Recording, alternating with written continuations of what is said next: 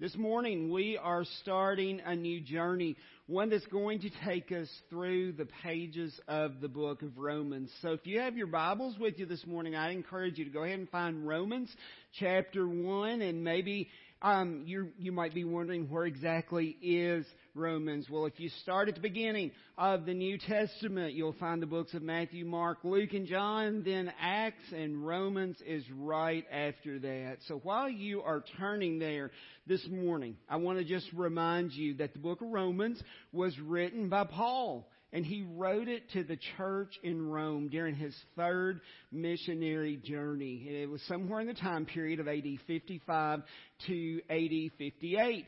And if you are wondering about, like, so what style of writing does this fall in? It's actually a letter. And I'll remind you, like, when we have just recently gone through the books of 1st, 2nd, and 3rd John, they are also letters. So as you'd probably expect, there is indeed a theme that we find throughout the pages of the book of Romans. Paul is not just writing to this church to say hello. He has a reason and a purpose that he is writing. And here's the theme that we see appeared over and over again throughout the pages of the book of Romans. In Christ, the righteous God unites Jews and Gentiles into one people of God. And I want to be sure we get this right from the very beginning. It is only God that can do that. It is only God that can provide that unification. It's Him, and that's the one that we need to look to. So with that in mind, if you are physically able to stand this morning, I want to invite you to stand as I read God's Word. Again, Romans chapter 1, beginning with verse 1. Paul, a servant of Christ Jesus, called to be an apostle, set apart for the gospel of God, which he promised beforehand through his prophets in the Holy Scriptures concerning his son who was descended from David according to the flesh, and was declared to be the Son of God in power according to the Spirit of holiness by his resurrection from the dead, Jesus Christ our Lord, through whom we have received grace and apostleship to bring about the obedience of faith for the sake of his name among all the nations, including you who are called to belong to Jesus Christ. To all those in Rome who are loved by God and called to be saints, grace to you and peace from God our Father and the Lord Jesus Christ. First, I thank my God through Jesus Christ for all of you, because your faith is proclaimed in all the world.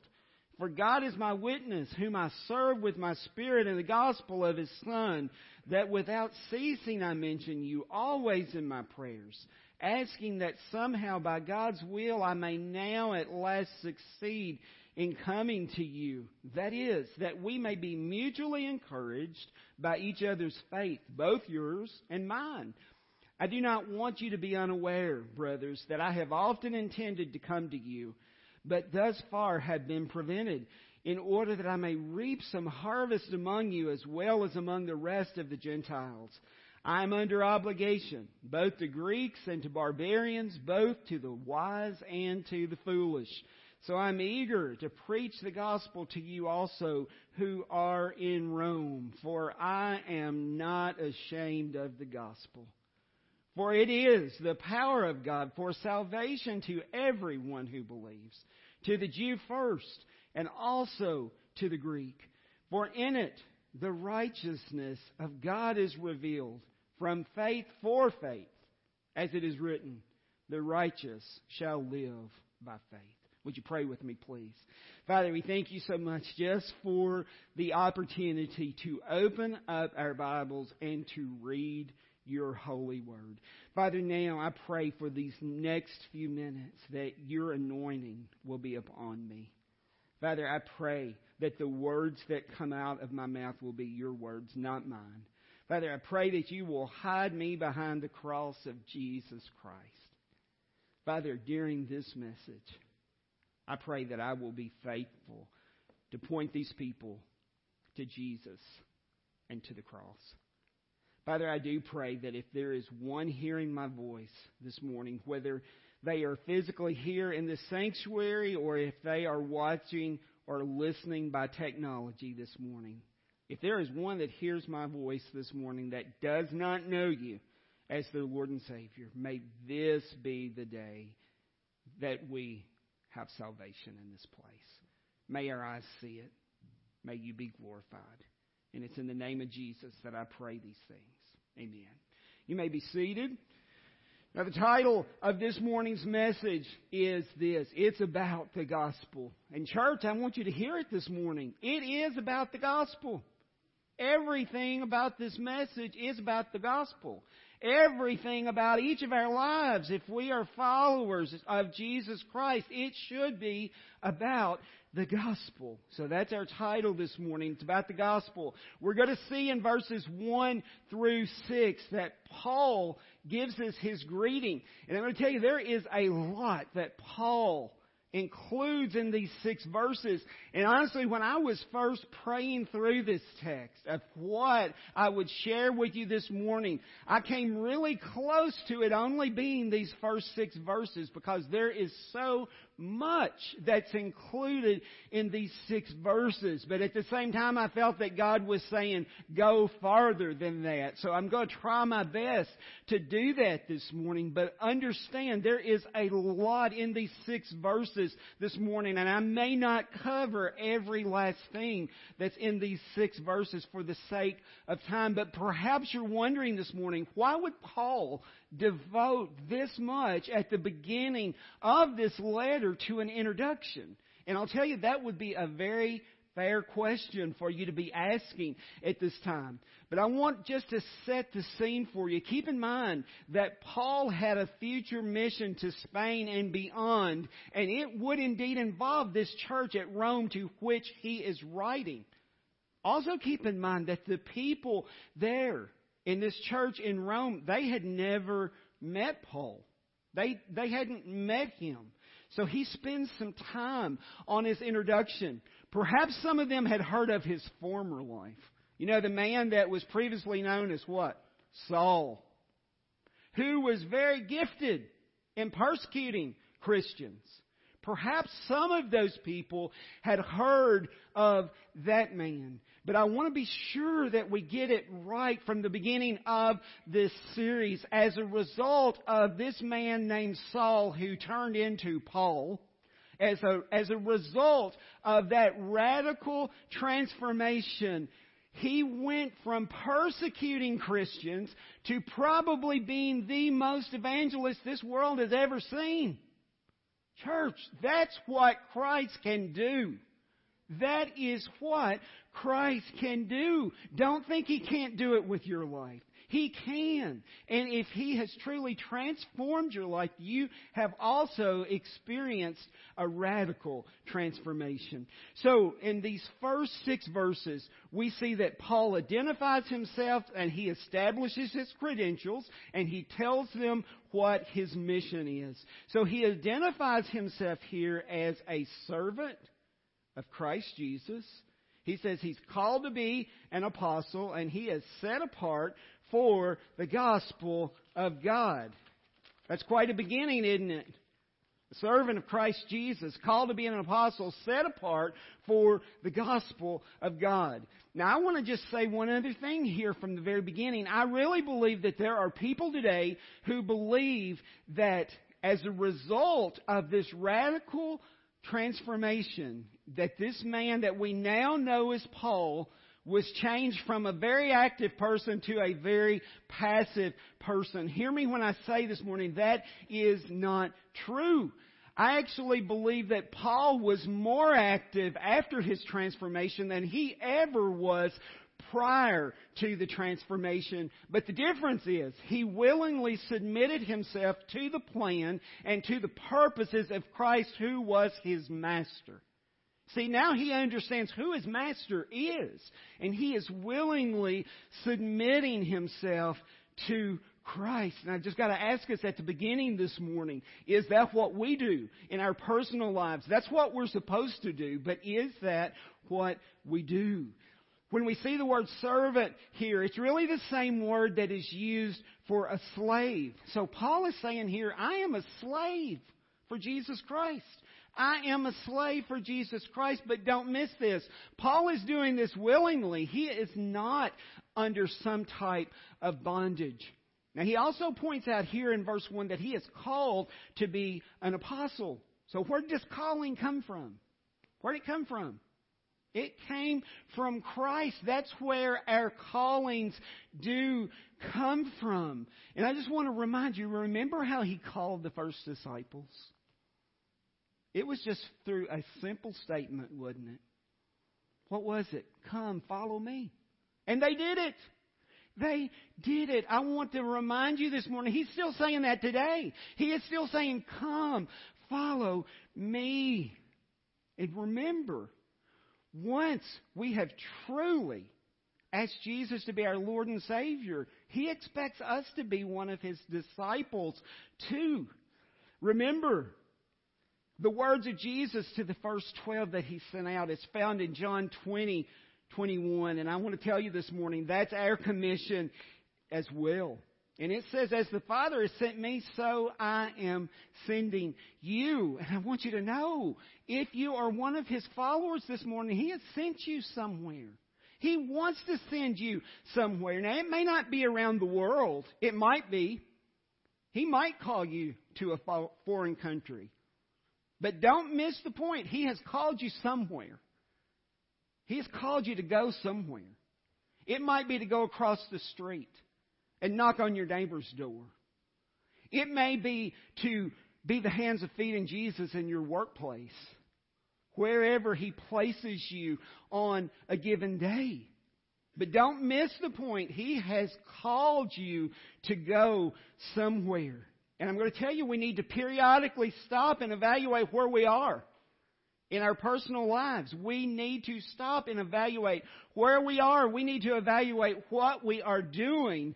And we need to make sure we are where we have been sent by Jesus Christ. That we need to do each of those three things periodically. Again, we need to stop and evaluate where we are, what we are doing, and whether or not we are actually where we have been sent by Jesus Christ. Don't, don't make the mistake of thinking, well, wherever I go, He must have sent me. No. Unfortunately, that is not right. Human feet go places that is not the will of God. Don't make the mistake of saying, well, just because I go there, that He's allowed it and He sent me. There is a huge difference in that. Now, finally, Paul states that he's set apart for the gospel of God. Notice here that Paul specifies the exact purpose for which he's been sent for, for which he's been set apart for. It is the gospel of God. Remember, the title of this morning's message is It's About the Gospel. It is about the gospel. Everything about our lives should be about the gospel. And Paul tells them clearly to make sure they are receiving not another gospel or a new gospel or a different gospel. Don't miss this. The gospel's serious business. For Paul, it's the heart of the message about the kingdom of God. And Paul wanted to be certain that these Romans had confidence in about what they were about to hear. Because Paul is getting ready to share with them more than they've ever heard before about the gospel of Jesus Christ. And he wanted their full attention. He wanted their full attention. He deserved their full attention. And he wanted to be sure that he had it. Church, it is all about the gospel of Jesus Christ. Now we see in verse 5 that this verse contains the seeds of Paul's complete spiritual life and ministry as a believer and as an apostle. Notice the purpose of this obedience of faith for the sake of his name among all the nations. Let me ask you a question. Does that say for the sake of his name among some of the nations? Does it say for the sake of the name about where you happen to live right now? Doesn't, does it? It says for the sake of his name among all of the nations. This is to call people from among all the Gentiles to the obedience that comes from faith. Now it's plain to see when we stop and take time to see that Paul is concerned about the world. He's not just concerned about one specific group of people. He is concerned about the entire world. He wants to take the gospel to the world and he wants the Romans to have the same vision. And I want you to know this morning, I want you to have the same vision. Where our vision should be to take the gospel to the world. And we need to evaluate, are the activities that we're actually involved in, are they allowing us to do that? Or are we just comfortable to continue going like we are going? We've got to be concerned about all of the world. So Paul weaves them into the scope of the gospel by saying what he does in verse 6, including you who are called to belong to Jesus Christ. Now, Paul, what he's doing here, he is building his case for, for going beyond Rome to Spain and ultimately to the ends of the earth. I want to know this morning, are you in? Do you want to go? Do you want to be a part of Paul's mission? Are you in? Do you want to go?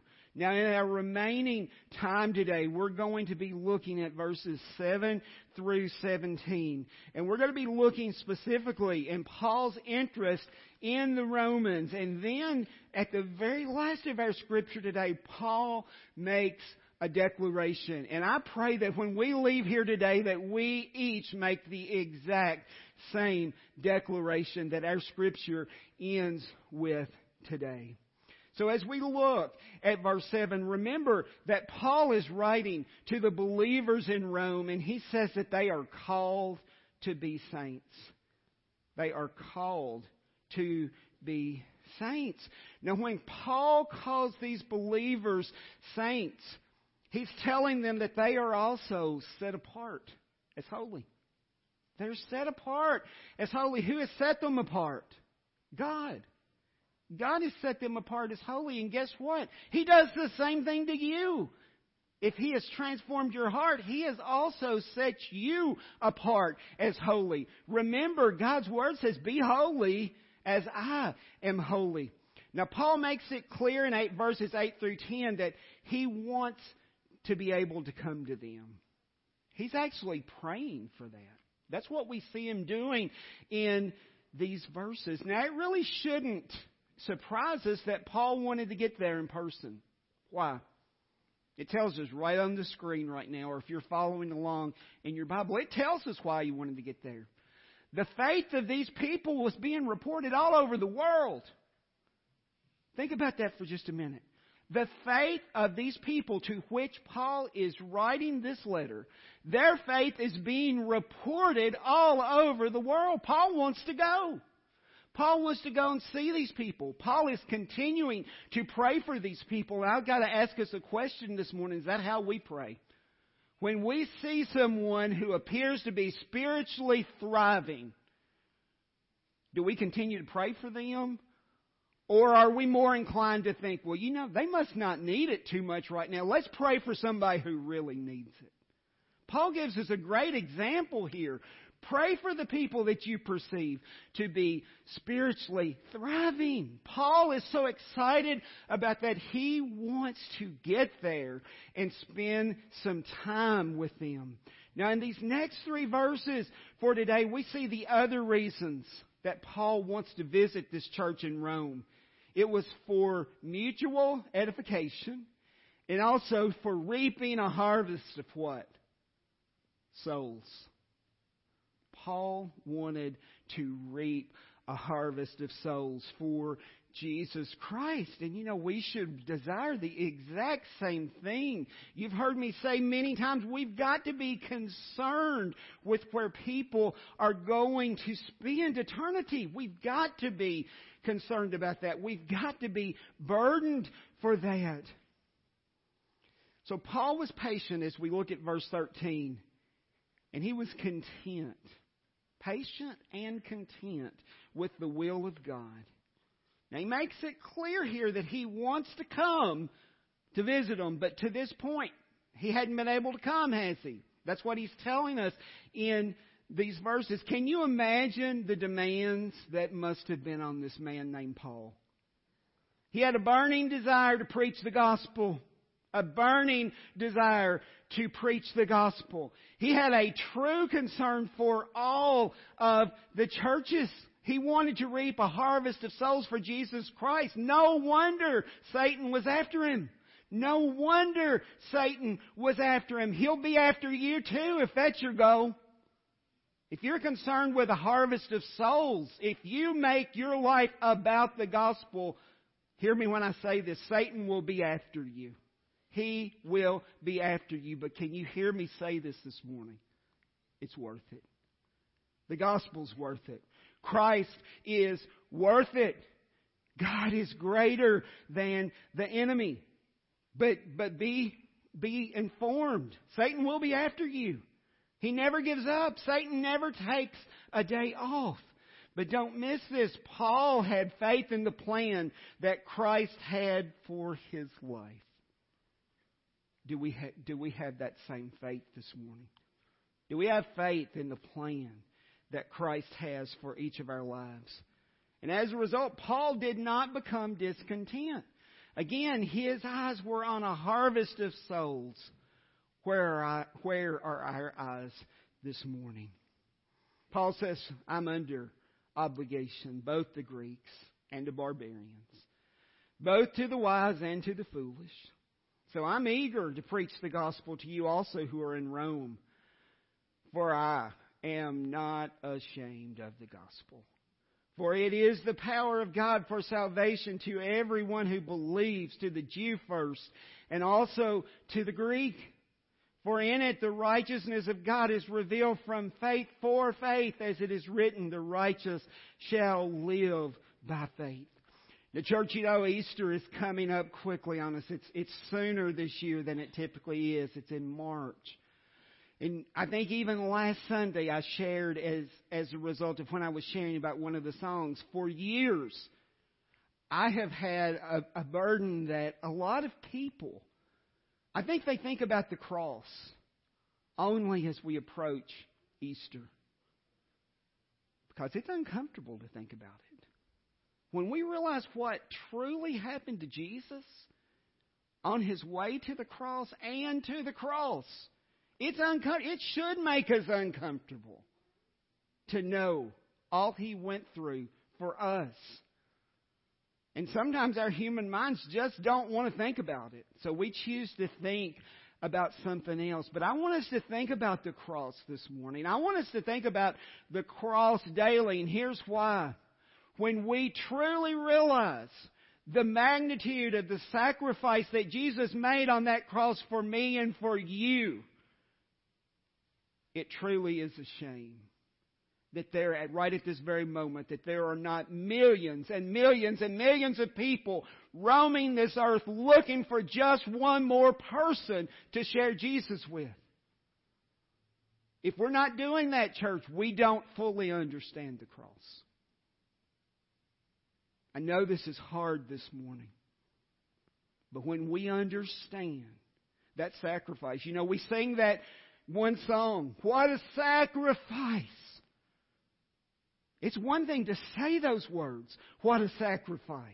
It's a completely other thing to realize it is a sacrifice. What a sacrifice that He made for me and for you. I have no excuse to not be going out in this community and knocking on doors and telling people about Jesus. And neither do, neither do we as a church if we truly understand the cross. We should want to knock on doors. We should want to make phone calls. We should want to tell people about Jesus Christ. Do we? Do we? Who's the last person that you've told about Jesus? Don't answer out loud. But again, this is hard this morning. If you had to make a list right now of the last 10 people you told about Jesus, how far would you have to go back historically? We should have a list that's running over and over and over and over because of what He has done in our hearts.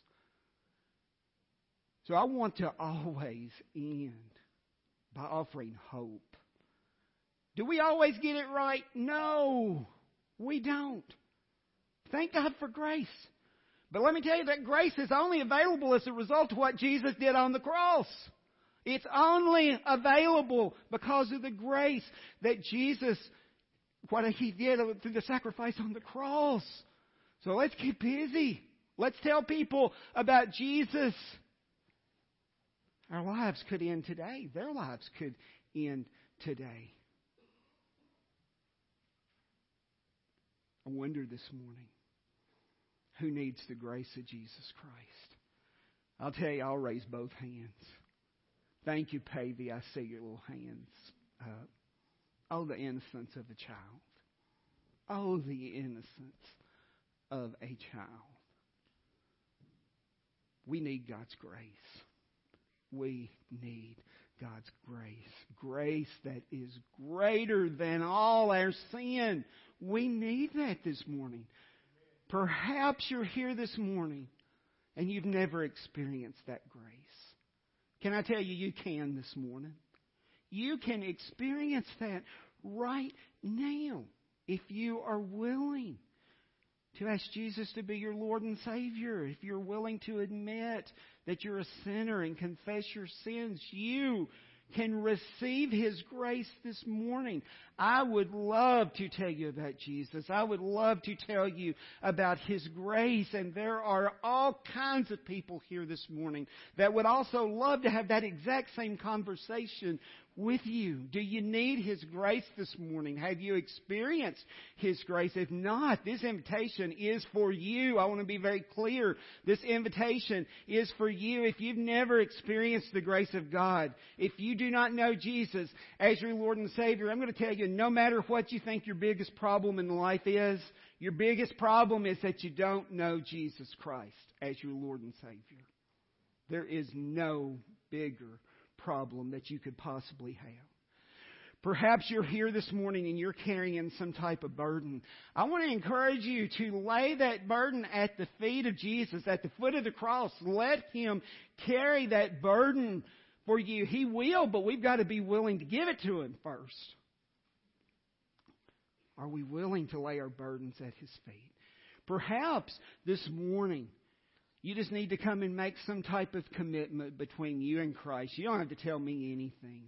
But I encourage you to use this altar this morning. You've heard me say before, I wish we used this altar so much that it literally wore the carpet off of it. We could get some more carpet. We could if we needed to. Let's use this altar. Let's give our burdens to Jesus. Let's make the commitment that even if it hadn't been all about the gospel in our individual lives up to this point, let's make the commitment today that from this point forward, our lives are about the gospel and that we are going to tell people about the gospel of Jesus Christ. Would you pray with me, please, this morning? Father, thank you so much for just another opportunity to stand and to preach your word. Father, I pray right now for people who are hearing my voice that don't know you as their Lord and Savior, whether that's somebody here in the sanctuary or if it's somebody that is listening or watching through technology. Lord, if there is anyone hearing my voice that doesn't know you, Father, I pray that today will be the day that your convicting power falls upon their hearts and on their lives, and that they will ask you to be their Lord and Savior. Father, may we see you move mightily. For those who are carrying burdens, Father, I pray that we will see, just us as a church, lay our burdens at your feet today. If there's someone here this morning that needs to make some type of commitment to you, Lord, I pray that that will happen as well. Lord, we know you know what the needs are. I don't. But you do. You see, you know, you hear everything. Father, I pray that we will just completely submit ourselves to you. What I pray that you will send a great revival to this place. Father, may we knock on doors. May we tell people about Jesus. And I pray that beyond that, they will also see that there's something about those people They believe what they're saying. They live their lives in accordance with what they are telling me about the gospel of Jesus Christ. May our mouths proclaim your gospel, but may our lives also proclaim it. Father, I pray that you will do great and mighty things in this place today, and I pray that Jesus Christ will be exalted and glorified. And it's in the name of Jesus that I pray. Amen.